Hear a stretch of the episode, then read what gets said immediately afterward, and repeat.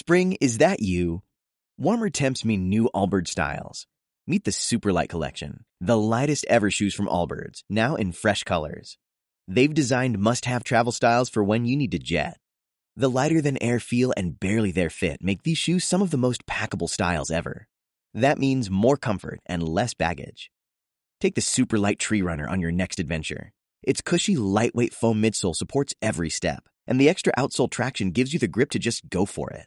The eucalyptus fiber upper adds next level breathability to keep you going all day. Plus, the Superlight Tree Runner is comfortable and ready to go right out of the box. So, what can you do in a Superlight shoe? What can't you do is the better question. And because they're super packable, the real question is, where are you taking them? Experience how Allbirds redefines comfort.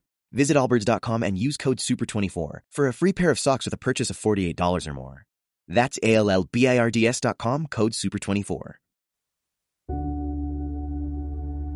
Hola, ¿cómo estás? Mi nombre es Edith Farías y soy la creadora de este podcast que he llamado Tu Pequeño Santuario. Justamente estamos creando un espacio en el cual se van a hablar de temas que se necesita tiempo a solas. Necesitas poder reflexionarlos, sentirlos, tocarlos y probablemente hacer un espacio profundo, una pausa una pausa significativa para replantearte dónde estás, quién eres y a dónde vas. Espero que te llene de sabiduría y que te permita generar una nueva conexión contigo mismo y contigo misma. Disfruta este episodio.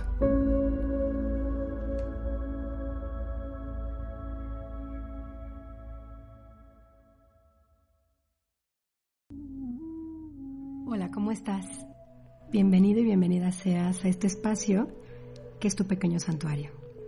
Mi nombre es Edith Farías y tengo todo el gusto de poderte dar este espacio en donde platicamos tú y yo de cosas que son tan relevantes para nuestra vida cotidiana, tan importantes y que en tantas ocasiones no las hablamos ni con nosotros mismos.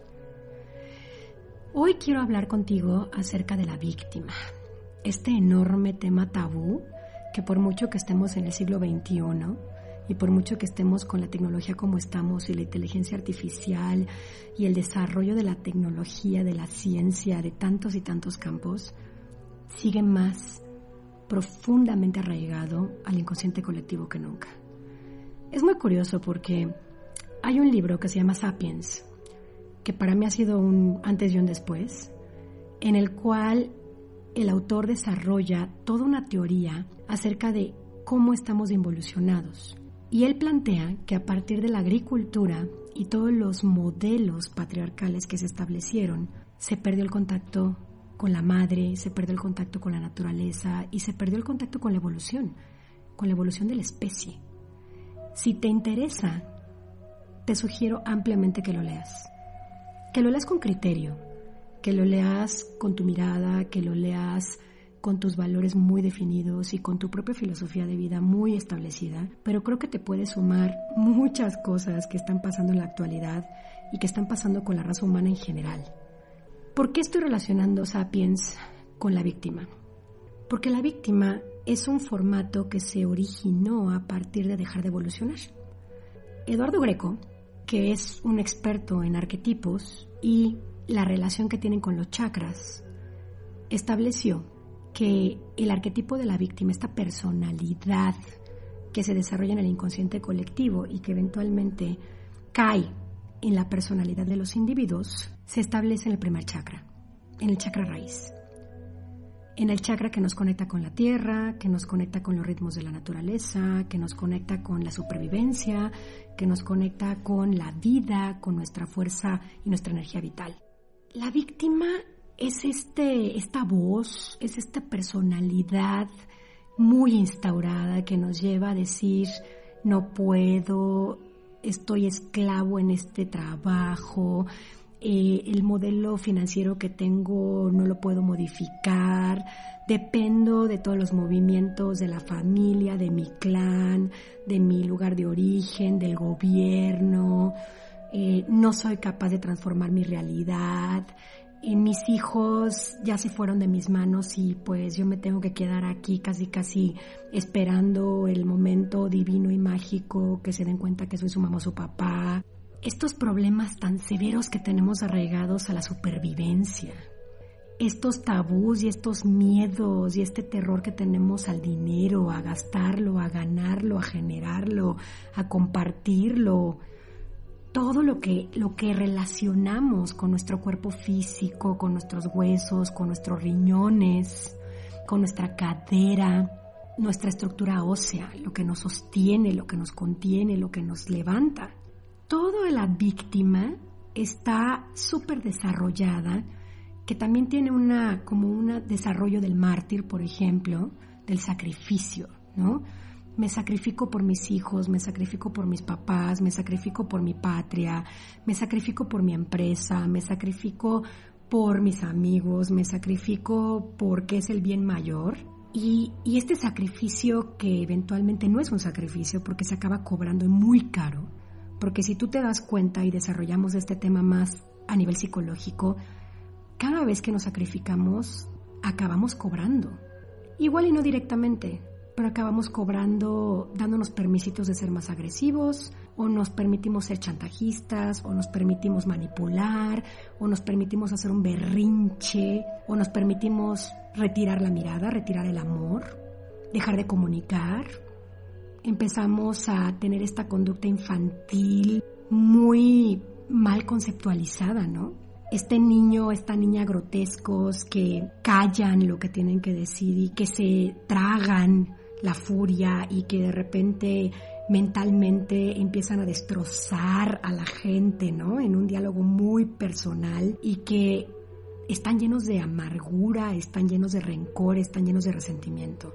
Pero por afuera son personas amables, son personas lindas, son personas que aguantan vara, como decimos aquí en México, son personas que están disponibles 24/7, son personas que son el orgullo de la familia, el orgullo del matrimonio, el orgullo de la comunidad, ¿no?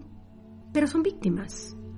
Y todos tenemos una víctima interna, ¿eh? Todos, todos, hombres, mujeres, dependiendo de nuestra decisión sexual, es mucho más profundo que todo eso más profundo que nuestra edad, más profundo que nuestro rango social, más profundo de lo que hemos estudiado, más profundo de a dónde hemos viajado. La víctima es un arquetipo prehistórico, por así ponerlo, ¿me explico? Es un arquetipo muy primal. La víctima nos arrastra a estos insentidos, nos arrastra a que nos paralicemos en la vida, nos arrastra a procrastinar, nos lleva a estos diálogos de ya no puedo más, de yo no soy suficiente, de la vida a mí no me tocó buena, de comparación con los demás, de siempre sentirnos incapaces, inseguros, que no damos el ancho, pero además si te das cuenta es un discurso muy colérico, porque aparentemente, lo digo, como que hay tristeza, ¿no? En este discurso, o hay una sensación de frustración muy profunda o de impotencia. Pero si vamos una capa mucho más atrás, más del interior, nos vamos a dar cuenta que hay una inmensa carga de cólera contenida, de una sensación de no pude sacar mi fuerza en esta situación, no pude hablar lo que tenía que hablar, no pude tomar mi lugar, no pude poner un límite, no pude decir que no, no pude decir basta, no pude retirarme, no pude luchar por mi objetivo, no pude pedir un aumento, no pude pedir respeto en esta relación, no pude gritar porque estaban golpeándome o porque me estaban aparentemente obligando a que hiciera algo que iba en contra de todo mi ser y de mis valores. ¿Cuál es la palabra de la víctima? No está en mis manos. No lo puedo hacer. Me rebasa, me supera, no está en mis manos. Yo aquí soy una persona receptiva, pasiva, que está cargada de agresión, que está inundada de rencor y de odio. Sé que son palabras muy fuertes, pero es la realidad. Y la víctima, entonces, como se victimiza y asume que tiene que vivir este error porque no le quedó de otra y porque no hay otro formato bajo el cual pueda vivir, se empieza a castigar. Se empieza a quitar el amor, se empieza a quitar el respeto, se empieza a quitar su voz, porque la víctima se vuelve muda, se vuelve mutista, la quita la voz como en una sensación de aparente arrogancia, de ¿para qué hablo? Mejor no hablo, no me van a escuchar, no me van a respetar. Pero la arrogancia es muy profunda, si te das cuenta. Y es una arrogancia rencorosa, es una arrogancia aparentemente emotiva, ¿no? Pero es arrogancia. Y la víctima siempre nos lleva a esta conclusión de, pues yo hice todo lo que pude, o sabes qué, pues la persona no me deja actuar desde otro lugar, o pues ni modo, está actuando así, pues aquí me quedo, ¿no? Casi casi esperar que la otra persona la ilumine Dios y se dé cuenta de lo que está causando de daño. O pues saber cuándo cambia la situación en el gobierno, o bueno, pues saber cuándo nos cae un problemón, ¿no? O cuándo se acaba mi vida, o cuándo se divorcian de mí, o cuándo me pintan el cuerno. Si te das cuenta es una posición, insisto, muy receptiva en términos de que estamos recibiendo, pero lo que estamos dispuestos a recibir es muy dañino es súper nocivo, es muy tóxico, porque la víctima se alimenta de lo tóxico. La víctima se alimenta y genera adicciones emocionales muy profundas. Relaciones que quitan más que dan, relaciones que no hablan de frente, relaciones que no son justas, relaciones que no son asertivas, que no desenmascaran la bola de incongruencias, o de dobles discursos o de situaciones que causan mucho enojo. Porque como la víctima es el mártir, entonces no puede hablar de frente, porque si habla de frente le va de la patada y entonces pierde lo que tanto miedo le da a perder y entonces mejor nos avienta el paquete de hacerse responsable. La víctima siempre se esconde en el otro. Tiene que tener un amo cruel. Tiene que tener el personaje contrario el malo de la película que se llama El amo cruel o la ama cruel. Tiene que tener una persona que lo castigue o la castigue, tiene que tener una persona que lo indigne, tiene que tener una persona que lo infravalore, tiene que tener una persona que lo calle, que lo silencie, que lo eduque, que lo paternalice negativamente y que lo amenace. La víctima necesita ser amenazada por alguien o por algo de si tú hablas, me voy. Si tú dices, me pierdes. Si tú te atreves a respetar esto, se acaba el contrato. Si tú decides protegerte, ya no tengo relaciones contigo, sexuales. Si tú tomas esta decisión, no cuentes conmigo. Si tú decides poner un alto a este abuso, olvídate de mí, olvídate de todo lo que te doy, Olvídate de dónde vives, olvídate de cómo vives, olvídate de mi amor. El lenguaje del amor cruel, ¿no? No te atrevas a salirte de tu victimización, porque si te agarras los pantalones o los ovarios, si tomas tu fuerza, si te levantas para protegerte, te olvidas de mí y de todo lo que yo te traigo y todo lo que yo te aporto y todo lo que yo soy para ti. Esto es el origen de la codependencia, este, esta relación entre la víctima y el amo cruel, es justamente por lo cual muchas personas que se dan cuenta que son codependientes no pueden soltar la codependencia. Y es aparentemente muy sutil esta danza arquetípica, pero si lo pones en tu vida y en cómo se mueve en tu vida, vas a tener un aha moment muy fuerte. Te vas a dar cuenta que sí está en tus manos cambiar esto, que sí está en tus manos moverte de lugar, que sí efectivamente no puedes cambiar al otro, pero sí puedes cambiarte a ti, que sí puedes tomar tu voz, aunque te panique, aunque te, te llene de terror y te puedes salir de la parte del mártir y de la víctima. Es una chambotototota la que tienes que realizar, porque seguramente en tu casa, papá o mamá, o abuelo y abuela, o tíos, o mucha gente ha asumido el papel de la víctima seguramente pues desde pequeño o desde pequeña pues lo viste como algo natural y se volvió algo normal incluso. Y de adulto pues es como si no te hubieran dado el permiso o la oportunidad de replantear si te quieres mover desde ahí toda tu vida o no, si quieres continuar con esta lealtad invisible a tu clan, de que tú también tienes que ser la víctima y tienes que conseguirte una cruel afuera, sea hombre o mujer. Y tienes que vivir en este resentimiento silencioso y tienes que vivir en esta impotencia asumida y tienes que vivir en este sinsentido y en esta falta de energía continua y en este tema de sacrificarte una y otra vez por los demás porque no te queda de otra y en este tema de que te justificas diciendo que eres distraído o distraída y te justificas diciendo que no tienes dinero y que no tienes recursos y que no tienes guía y que no tienes amor y que no tienes apoyo y que no tienes sostén. Y bueno, so go on. O sea, nos podemos ir a toda la cantidad de justificaciones que ya te compraste y que te las echas, pero diarias y te convences uno y otro día. Es que no me alcanza el dinero para ir a terapia. Es que está muy lejos la terapia es que, híjole, el ponerme enfrente de esto me amenaza tanto que mejor por ahí la dejo, mejor me quedo con mi modelito de vida. Es que el hacer lo que tanto anhelo significaría hacer un movimiento brutal en mi vida y no es el momento, es que no tengo las ganas, es que no me da la vida el trabajo, es que el jefe no me va a permitir hacerlo, es que mi esposa o mi esposo, híjole, van a perder todo lo que tienen que yo les doy, es que mis hijos no van a poder manejar bien que yo como mujer o como hombre me permita volver a vivir mi vida o me permitirme vivir a donde me quiero ir a vivir, o me permita estudiar lo que necesito estudiar, o me permita hablar y tener una sexualidad como la que siempre quise tener. ¿Cómo? O sea, ¿cómo se me ocurre? No, yo me tengo que sacrificar, los demás no.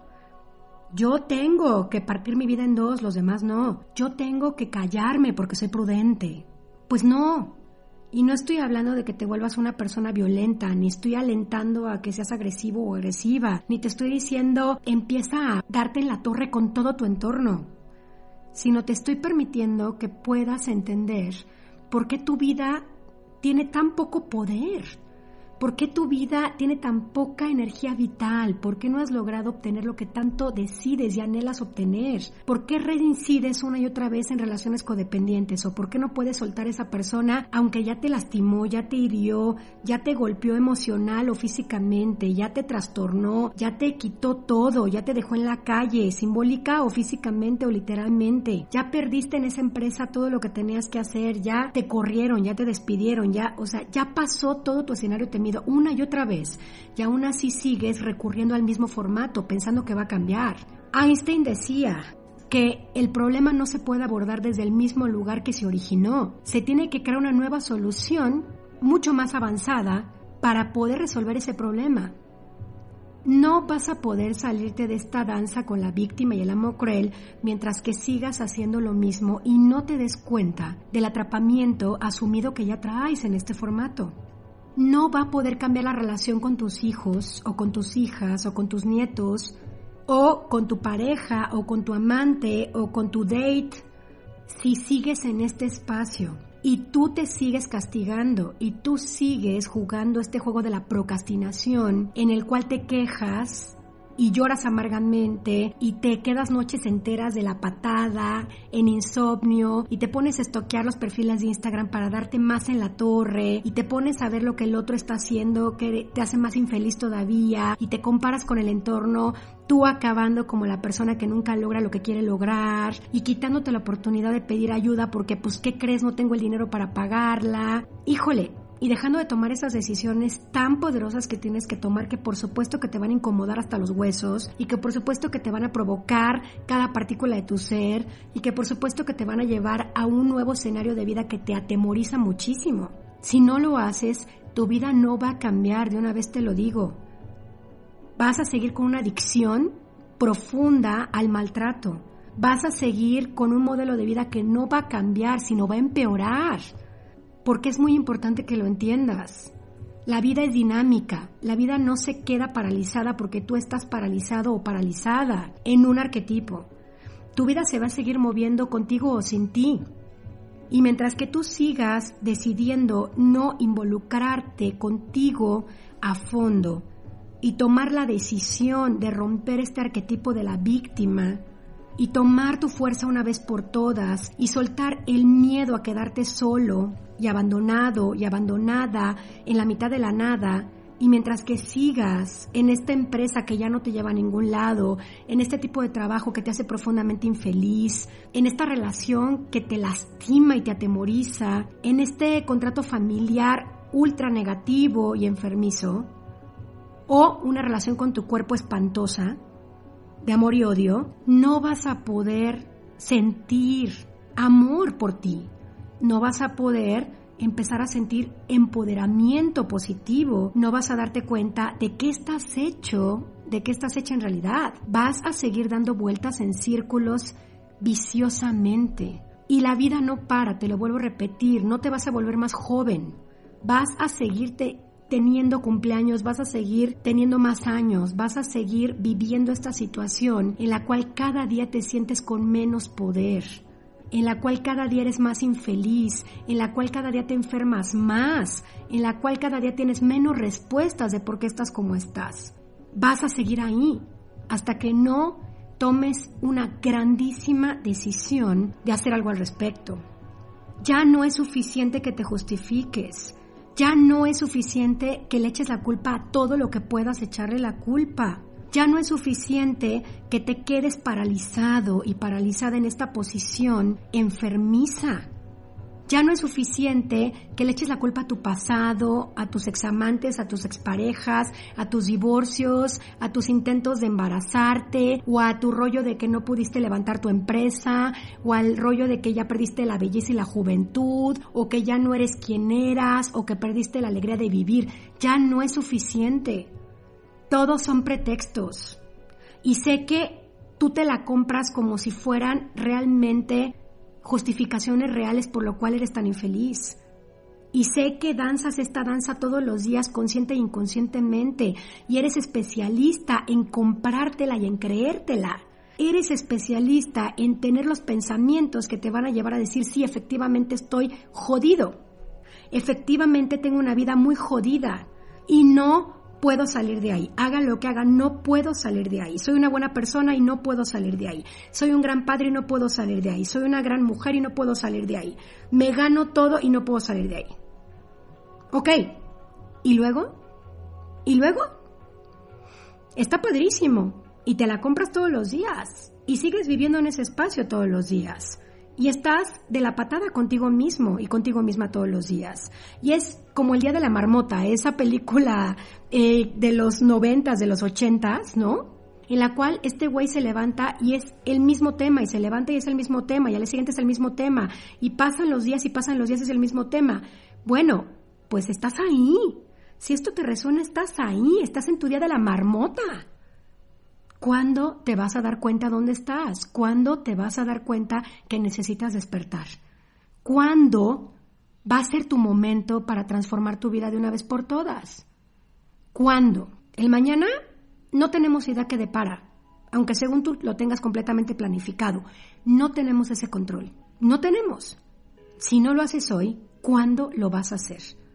Cuando los astros se alineen, cuando el país se mejore, cuando Estados Unidos tenga otra política financiera, cuando el mundo empiece a abrazar el amor, cuando alguien se muera, cuando alguien reviva, cuando alguien se sane. O sea, ¿cuándo realmente vas a transformar tu visión del infierno en donde estás viviendo? ¿Qué es lo que necesitas para despertar? Ya has vivido demasiadas cosas que te han pedido que despiertes. Ya has pasado demasiado sufrimiento para que despiertes. Ya has tenido muchísimas alarmas de tu cuerpo para que despiertes. Y no has despertado o no has despertado lo suficiente. ¿Cuándo vas a despertar? ¿Qué necesitas que te siga pasando para hartarte y darte cuenta que este formato de vida ya no te funciona? Hace mucho tiempo te dejó de funcionar y no estás feliz. Porque no estás feliz. ¿Qué necesitas? ¿A quién necesitas? A ti mismo, a ti misma. A Dios, a la Gran Madre, a tu espiritualidad, a tu voluntad, a tu fuerza. Te necesitas. No vas a poder hacer esto solo, no vas a poder hacer esto sola. Te necesitas en primer lugar y en segundo lugar necesitas apoyo para poder trabajar con la víctima. Y es un hecho. Sé que te está moviendo mucho este podcast, porque no está diseñado para que sientas ni confort ni tranquilidad. Este podcast está completamente diseñado como un sartenazo espiritual muy amoroso y muy respetuoso para que realmente te sacudas y se sacuda todo lo que se tenga que sacudir en ti y verdaderamente abras los ojos simbólicamente. Vuelvas al contacto con tu cuerpo y voltees a ver tu realidad y te des cuenta dónde estás viviendo. Pero ya de una vez por todas, necesitas despertar. Necesitas despertar. Respira. Es lo que le digo a todos mis pacientes cuando hablamos de este tema. Respira. Oxigena tu cerebro. Mueve tu cuerpo. Mueve tu cabeza. Mueve tu columna. Respira. Y abre los ojos. Abre tu conciencia. Abre tu corazón. Necesitas despertar.